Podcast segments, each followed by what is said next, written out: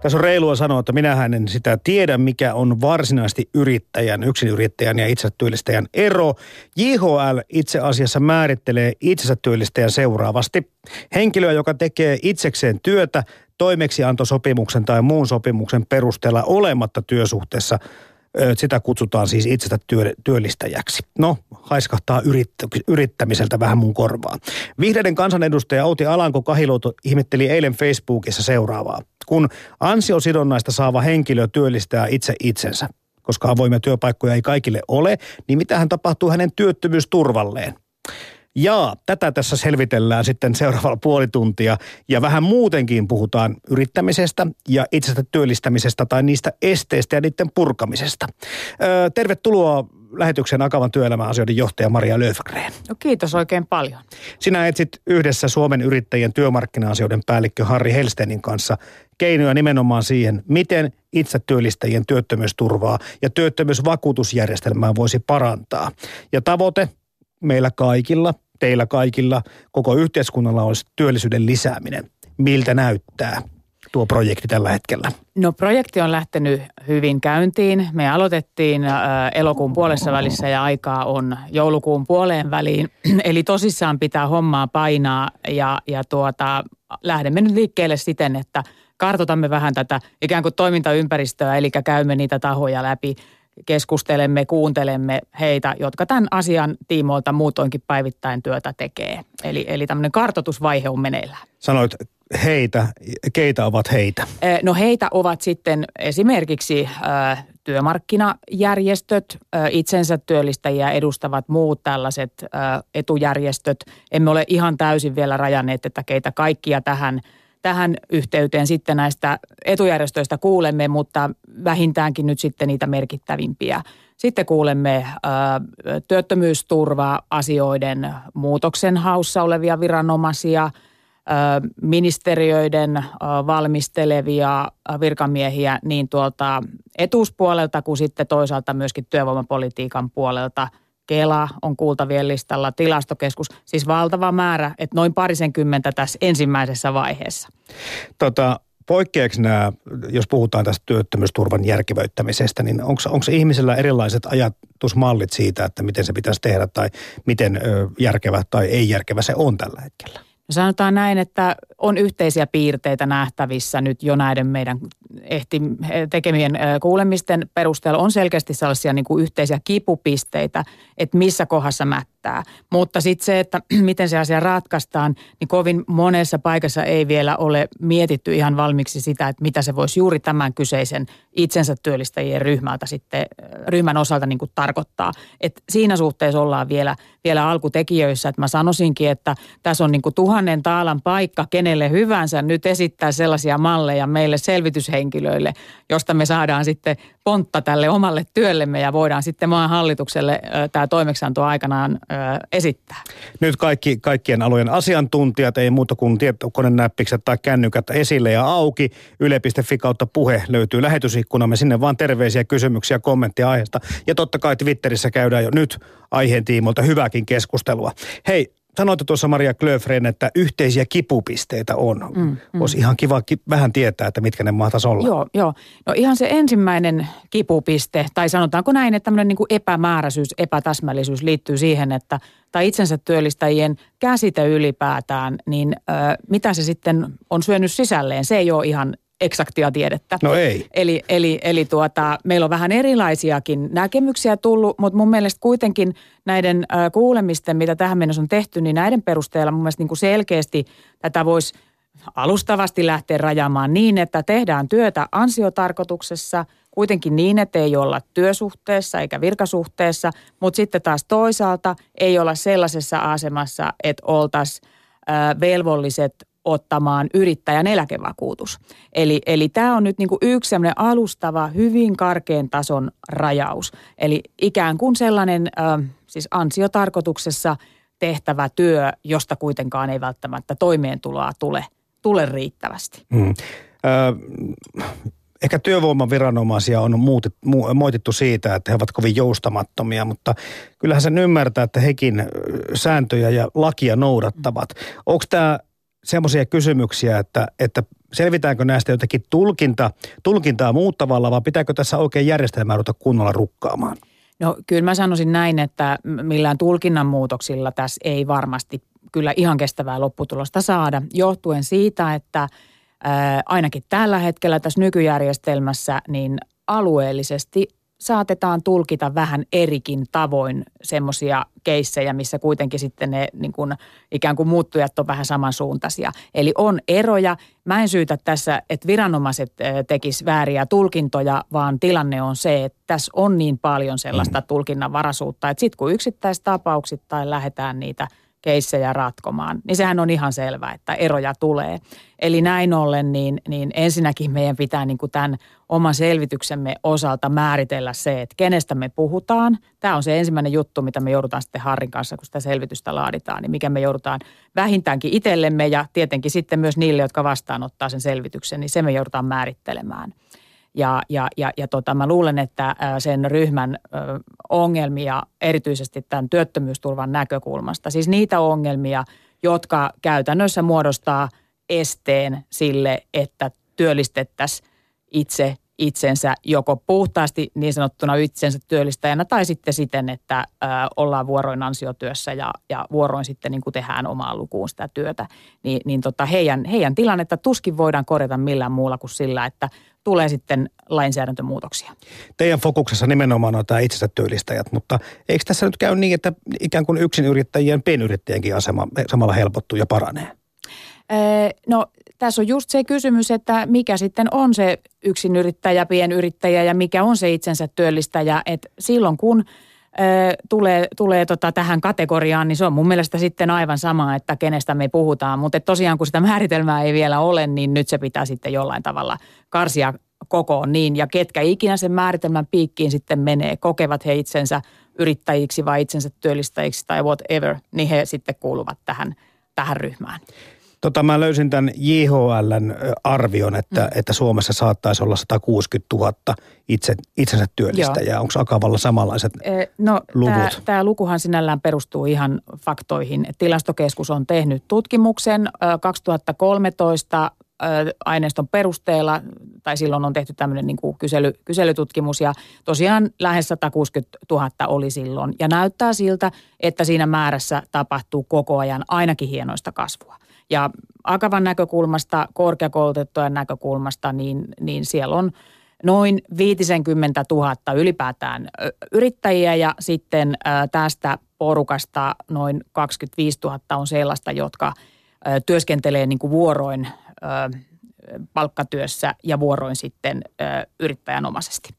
Niin, tätäkään tämä meidän nykyjärjestelmä ei oikein ymmärrä, jos me mm. haluamme tehdä tämmöisen joustavan siirron. Mutta eikö se, se ole yksi niistä tulevaisuuden visioista, että meillä, meidän palkkamme ei tule enää yhdestä paikasta, vaan se voi tulla hyvinkin monesta eri lähteestä. No se on kyllä täysin mahdollista ja tässä kohtaa mä sanoisin, että kun ammattiyhdistysliikettä on tässä aika lailla roi, roimasti tuomittu siitä, että olemme vanhoihin rakenteisiin kangistuneita ja haluamme säilyttää kaikkea vanhaa, niin mun mielestä se osoitus, että tässä on kuitenkin ammattiyhdistysliikkeen piirissä Akava on ollut hyvinkin aktiivinen ja myös muualta on tullut aktiivisuutta siinä suhteessa, että tämän ryhmän oloja pitää parantaa – niin tämä tarkoittaa sitä, että ammattiyhdistysliike on tunnistanut sen, että työelämässä on tapahtunut muutoksia. Se ei enää olekaan vaan se perinteinen palkkatyö meidän juttu, jota me suojellaan, vaan me suojellaan myös muita. Me suojellaan ne työttömiä ja sitten me suojellaan niitä, jotka työskentelee sillä tänä päivänä vielä ehkä vähän harmaalla alueella, joka me toivottavasti tulevaisuudessa saadaan vähän sel- selkeämmäksi ja kirkkaammaksi. Puhutaan kohta lisää Maria Löfgren siitä, että minkälaiset asenteet tätä asiaa, uudistuksia jarruttavat, mutta vielä mua kiinnostaa nämä itse työllistäjät. Tiedetäänkö näitä toimialoja miten tarkkaan, millä alalla he enemmän, enemmän ovat vallassa? Joo, no ensinnäkin voisi sanoa, että tuommoinen niin karkea analyysi on, että oikeastaan kaikilla niillä toimialoilla, missä ylipäätään toiminta on, niin on sitten myöskin itsensä työllistäjiä. Mutta että erilaisia tilastollisia luokitteluja tai tarkempia ryhmittelyjä on toki tehty. Ja, ja erityisesti mä sanoisin, että rakennusala, palvelualat niin yksityisellä kuin julkisella puolella on sellaisia, missä näitä, näitä on paljon. Sitten toisaalta kulttuuri, käsityöala on sellainen, missä on hyvin paljon – paljon tämän, tämän tyyppistä toimintaa ja lisäksi sitten erity, esimerkiksi tietotekniikan erityisasiantuntijatehtävissä, sitten toisaalta erilaisissa liike-elämän ja hallinnon asiantuntijatehtävissä, kuten vaikka lainopillisissa hommissa tai taloushallintoon liittyvissä. Kaikissa näissä on itsensä työllistäjiä. Et hyvin niin kuin heterogeenista on myöskin näiden toimialojen suhteen. Hmm. Niin se kuulostaa tuon listan perusteella, että Akavassakin tätä asiaa jouduttu pohtimaan. Kyllä, ja teidänkin kyllä. jäsenistöön kuuluu. Kyllä mm. kuuluu ja itse asiassa niin me ollaan tällä alueella oltu kyllä tietyssä määrin etuhunojassa, että meillähän on, on ihan oma tämmöinen edunvalvontaorganisaatiokin perustettu nimenomaan tätä – tätä ryhmää varten. Ja sitten toisaalta Akava oli ensimmäinen, joka lanseerasi tällaisen yhdistelmävakuutusmallin, jota muun muassa nyt sitten, se on yksi asia tämän selvityksen kohteena, mitä mä teen Akavasta riippumattomana toki. Eli kuuntelen Akavaa Harrin kanssa siinä, missä kaikki muutkin työmarkkinakeskusjärjestöt tulevat kuulluksi, mutta korostan sitä, että, että vaikka Akava on ollut aktiivinen tämän asian suhteen, niin tässä tehtävässä mä olen riippumaton. Siis tämä itsensä työllistäjien asema on hyvin tämmöinen sekava, epävarmuutta luova tämä koko työttömyysturvan järjestelmä, mutta muutenkin tämä terminologia, ajatellaan, että meillä on, kuitenkin me ymmärrämme hyvin, että meillä on palkansaaja tai palkkatyöläinen, mm. sitten meillä on yrittäjä, mm. mutta sitten mitä muuta meillä on? Tarvisiko tämä itsensä työllistäjä jonkun tämmöisen oman selkeän termin, että sitä ei sotkettaisi näihin kahteen aktiivisesti? No tuota, oikeastaan kaikki toimijat, joita tässä on kuultu ja, ja myös sitten itse, itse vierastan sitä, että me luotaisiin joku uusi kategoria. Okay. Koska silläkään ei ratkaista vielä sit välttämättä näitä kaikkia ongelmia. Se, se voi johtaa siihen, että tulee johonkin toiseen kohtaan se väliinputoajien ryhmä. Että näissä tämän tyyppisissä kategorioissa on aina sitten omat riskinsä. Että kyllä selkeästi on syytä jatkossakin säilyttää se, että, että työtä tehdään joko yrittäjänä tai että työtä tehdään sitten, sitten tota, palkkatyönä työsuhteessa tai virkasuhteessa. Ja muita kategorioita tähän oheen ei ole syytä eikä tarpeen luoda. Mutta sitten se, että kun me tunnistetaan se ryhmä, jolla nämä ongelmat esiintyy, niin meidän pitää tehdä täsmä hoitoa siihen ryhmään ja ongelmiin. Ja nyt onneksi ollaan siinä tilanteessa, että työttömyysturvan näkökulmasta sitä täsmähoitoa ja keinoja, millä heidän niin kuin asemaa parannetaan, niin ollaan nyt nimenomaan sitten tässä tekemässä. Kello on 16 minuuttia yli 11 ja tällä puheenpäivässä siis vieraana Akavan työelämäasioiden johtaja Maria Glöfgren ja puhutaan itsensä työllistämisen tulevaisuudesta ja mahdollisuuksista. Öm, no, tätä määrittelyä vielä, jos vähän vähän jankkaan, että vaikka ei kategorioita ehkä pitäisikään luoda, mutta jos ajatellaan nyt, että tuossa kerrot jo vähän, miten itse työllistäjä eroaa palkkatyöläisestä, niin miten tämmöinen yksin yrittäjä eroaa itse työllistäjästä? No se on kyllä äärettömän vaikea kysymys, että välttämättä ei eroa millään tavalla, mutta että tietysti näin niin kuin ehkä puhekielessä ja, ja sanoisinko, että myös sitten niin kuin psykologiaan tasolla, niin yrittäjä ehkä jollain tapaa voi kokea sen tilanteen niin, että siinä ollaan sitten kuitenkin niin kuin puhtaasti omasta tahdosta. Ja näillä itsensä työllistäjillä tilanne toki voi olla ihan sama ja valtaosalla näin onkin. Mutta sitten siellä on myös sellaista, jotka ikään kuin joutuvat tekemään työtä itsensä työllistäjinä sen vuoksi, että yksinkertaisesti palkkatyötä ei ole tarjolla. Sellaista, mikä sitä omaa, ainakaan sellaista, mikä sitä omaa osaamista vastaisi. Ja sitten toisaalta vielä niin kuin tätä kun lähtee pilkkomaan pienempiin palasiin, niin mun mielestä semmoinen kielteinen ilmiö, tai ainakin se voi olla kielteinen ilmiö, mikä tähän liittyy, on se, että myös henkilöstövähennysten yhteydessä on käynyt niin, että siellä entinen työnantaja ilmoittaa, että saat jatkaa, mutta etpä olekaan enää työsuhteessa vaan sun täytyy sitten olla yrittäjänä. Mm. Kyllä. Eli periaatteessa mikään muu ei muutu, muuta kuin se, että sä teet sitä työtä omalla taloudellisella riskillä ja omaan piikkiin, mutta ihan yhtä alisteisena ja ihan sitä samaa työtä kuin aikaisemmin Ja samalla palkallakin kenties. Niin, no niin joo, samalla, kulut, kulut samalla kyllä kasvaa. palkalla, mutta kulut kasvaa. Mm. Silloinhan työnantaja ei huolehdikaan enää näistä, näistä tota niin sanotusta sivukuluista, eli, eli eläke- tai työttömyysvakuutusmaksuista ja niin edelleen. Eli tämä on mun mielestä semmoinen kielteinen ilmiö.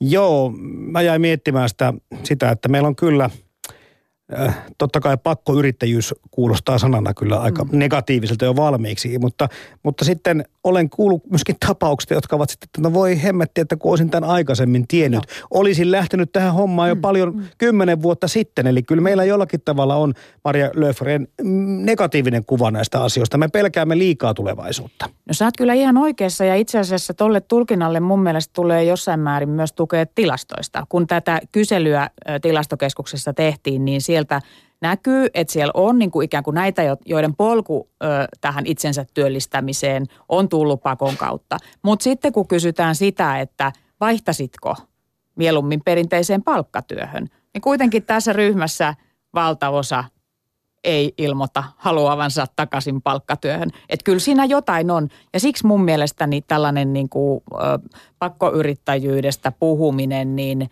se ei ole omiaan edistämään tätä asiaa, joka ei sinällään ole huono, vaan päinvastoin. Mm.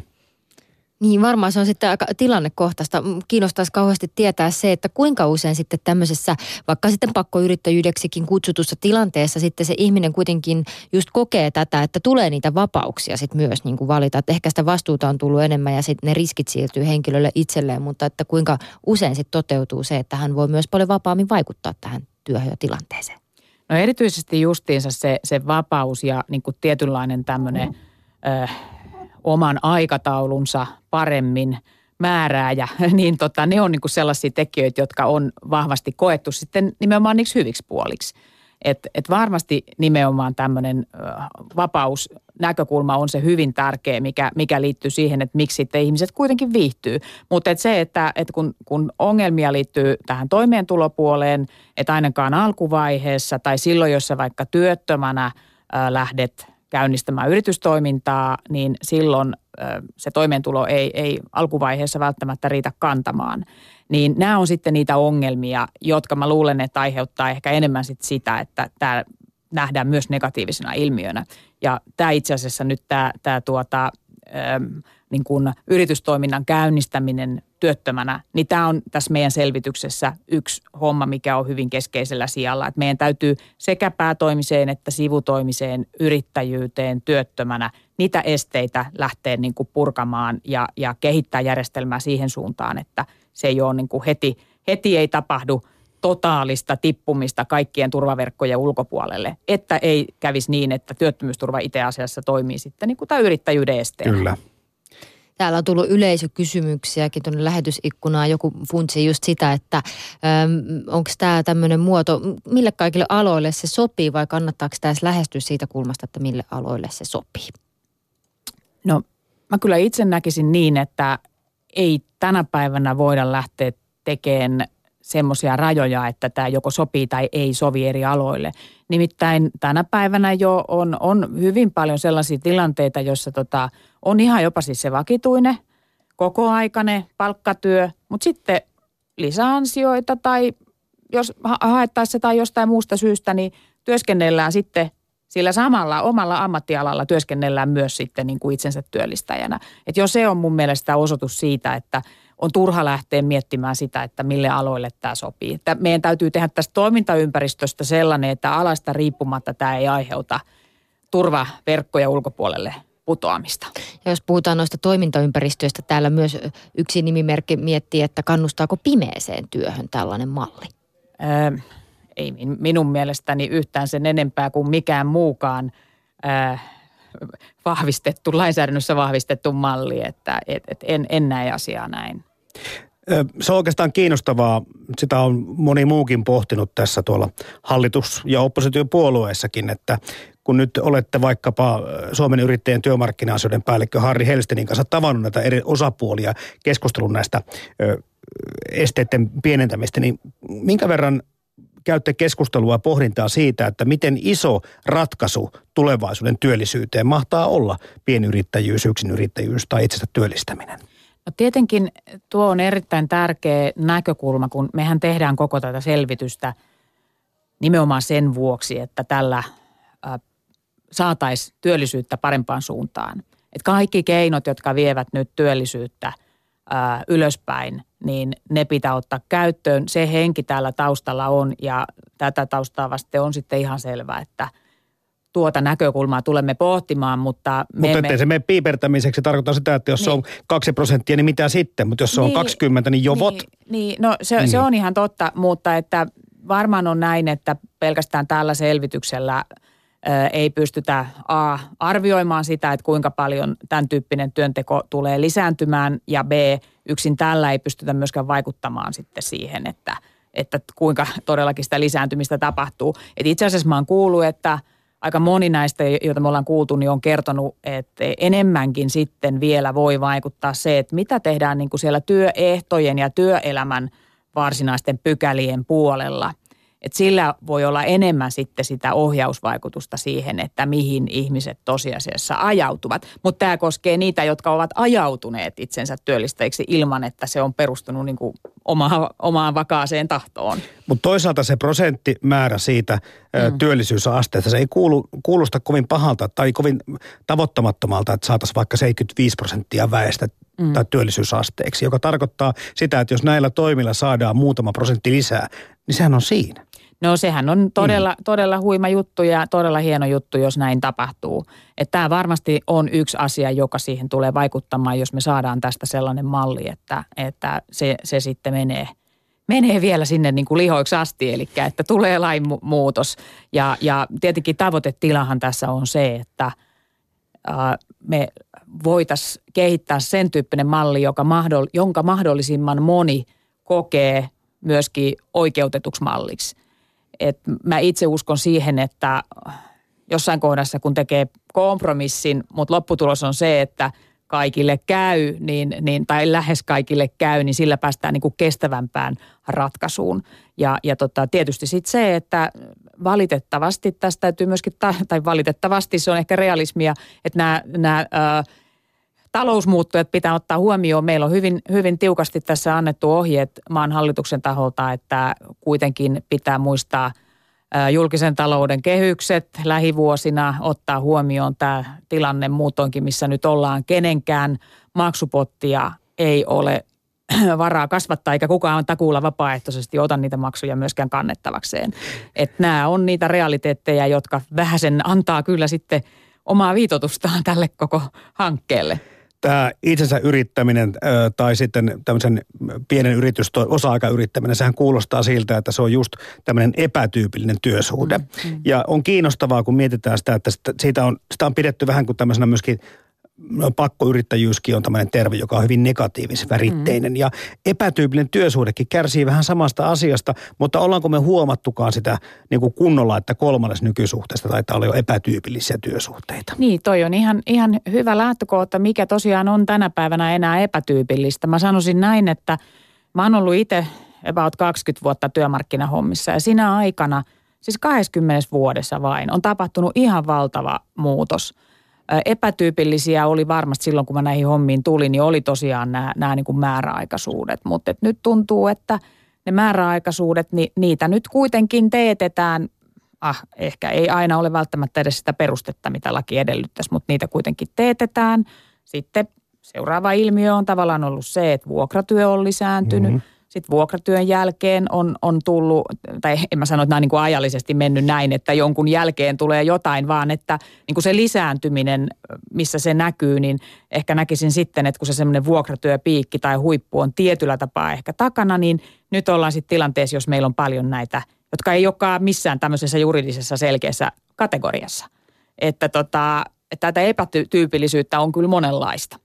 Tota, sama niin kuin keskusteluun liittyy vahvasti se, että, että kun tulee uusia ö, työntekijöitä, nuoria työmarkkinoille, mm. niin heidän ö, ajattelutapansa on totta kai muuttunut, mutta he myöskin tästä turvallisesta työpaikasta ajattelevat eri tavalla. On jossakin tutkimuksessa huomattu, että eivät välttämättä ehkä nuoret arvostakaan sitä, että se on niin kuin yksi ja sama työnantaja ja niin kutsuttu turvallinen perinteinen työsuhde.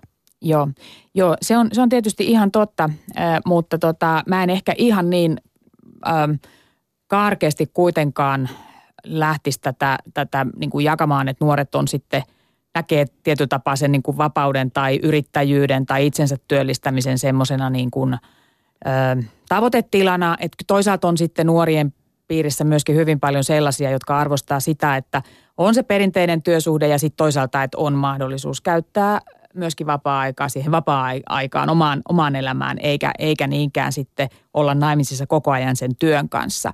Ja se, että äh, jos sä olet yrittäjänä, niin silloinhan sä oot kyllä koko ajan naimisissa työn kanssa. Et mä näkisin, että tuohon nuorten, nuorten äh, tämmöiseen niin tiettyyn vapauden kaipuuseen minusta parhaiten vastaa se, että äh, meille tulee niin työaika lakiin, lähinnä se pitää niin kuin sieltä laista lähteä, niin sinne tulee sen tyyppisiä elementtejä, jotka on niin semmoisia turvallisesti joustavia elementtejä. Ja meillähän on tällä hetkellä käytös, ö, käynnissä työaikalainsäädännön kokonaisuudistus. Ja se on erittäin tervetullut ja, ja on niin kuin viimeisiä hetkiä lähteä muokkaamaan siitä työaikalaista sellaista, että se tunnistaa sen, että ihmisillä on erilaisia tarpeita ja erityisesti asiantuntijatyössä he ovat itse kyllä niitä parhaita arvioimaan, että milloin ovat – niin kuin parhaassa iskussa sitä duunia tekemään.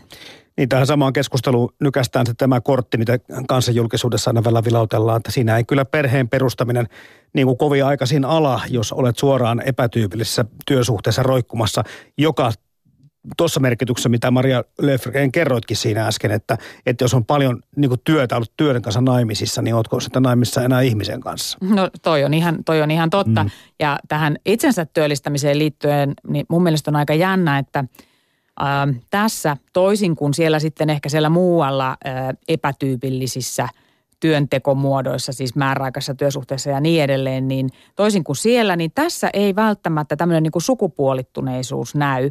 Että aavistuksen enemmän noin, muistaakseni näin, että karkeasti sanottuna 60 prosenttia itsensä työllistäjistä on miehiä, mutta sitten taas erityisesti korkeasti koulutettujen nuorten naisten osalta, niin hehän johtaa näiden määräaikaisten työsuhteiden lukumäärää ihan huikeasti verrattuna melkein mihin tahansa muuhun mm-hmm. vertailuryhmään. Että tota, tämä on mun mielestä aika jännä, että mä toivoisin, että joku nappaa tästä sellaisen tutkimuskohteen, että lähtee niin kuin analysoimaan, että mistä tämä oikeasti johtuu, koska perimmillään siellä on kummassakin taustalla kysymys samasta asiasta siitä, että vakituista työtä ei kaikille ole tarjolla. Hmm. Joo, tämä ehkä, että vakituista työtä ei ole enää samalla tavalla tarjolla, niin tämä työn murros tai yhteiskunnan muuttuminen on tietenkin siinä määrin nopeaa, että, että millä tavalla meidän eri toimijat tähän osaa reagoida. Mietin näitä opiskeluita, mietin, mm. mietin sitä, miten ihmiset valmistautuvat tähän tulevaan kaikella tavalla. Mm.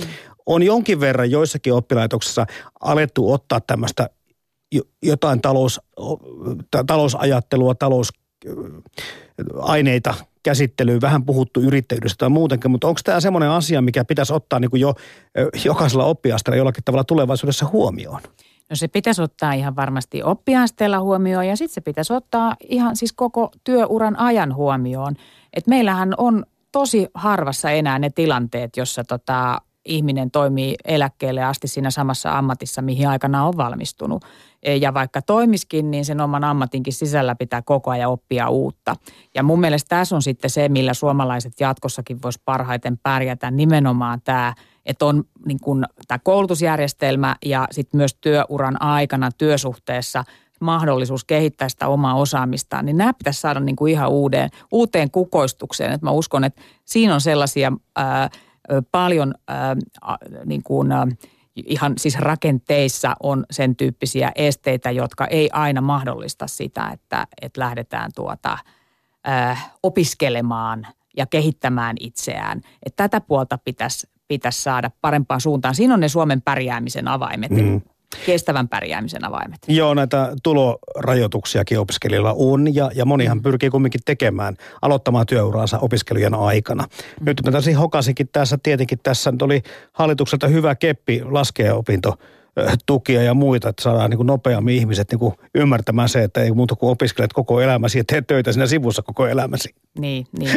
niin ja sitten kuitenkin ihan nyt, nyt vastikään niin on sen tyyppisiä signaaleja alkanut kuulua, että kuitenkin sitten opiskelijana se työllistyminen on helpompaa kuin mm. niin, että olet valmistunut ja lähdet sitten työttömänä – valmistuneena hakemaan sitä työtä. Tämä on aika, on aika jännä, jännä ilmiö ja tämä pitäisi ottaa mun mielestä aika nopeasti haltuun myös sitten tuolla politiikan pöydissä ja, ja tarttua tähän, tähän ongelmaan. Me ollaan muuten, muuten tota, tätä opiskelua ja, ja sitten työttömyyttä pohdittu niin, että kun olisi niin kuin tervetulleempaa nähdä tämä työttömyysturvajärjestelmä itse asiassa tämmöisenä niin kuin työllisyysturvajärjestelmänä. Eli lähteä kehittämään nimenomaan sitä niin kuin aktiivisuutta ja sitä polkua kohti työtä, työtä myös silloin, kun olet työtön, niin sen sijaan, että jotta sä saat etuutta, sun pitää olla mahdollisimman toimeton, niin esimerkiksi osaamisen kehittäminen silloin, omaehtoinen osaamisen kehittäminen silloin, kun sä oot työttömänä, niin sehän olisi niin kuin valtava potentiaali ja mahdollisuus sille, että löytyy niitä uusia uria. Et mun mielestä tätäkin puolta pitäisi ehdottomasti lähteä nykyaikaistamaan. Te etsitte siis äh, Suomen yrittäjien työmarkkinaisuuden päällikkö Harri Helstinin kanssa näitä, tai puututte niihin rakenteisiin, yritätte etsiä sieltä vastauksia tai helpotuksia. Miten me sitten Akavan työelämäasioiden johtaja Maria Löfgren, kuka vaikuttaa sitten näihin asenteisiin?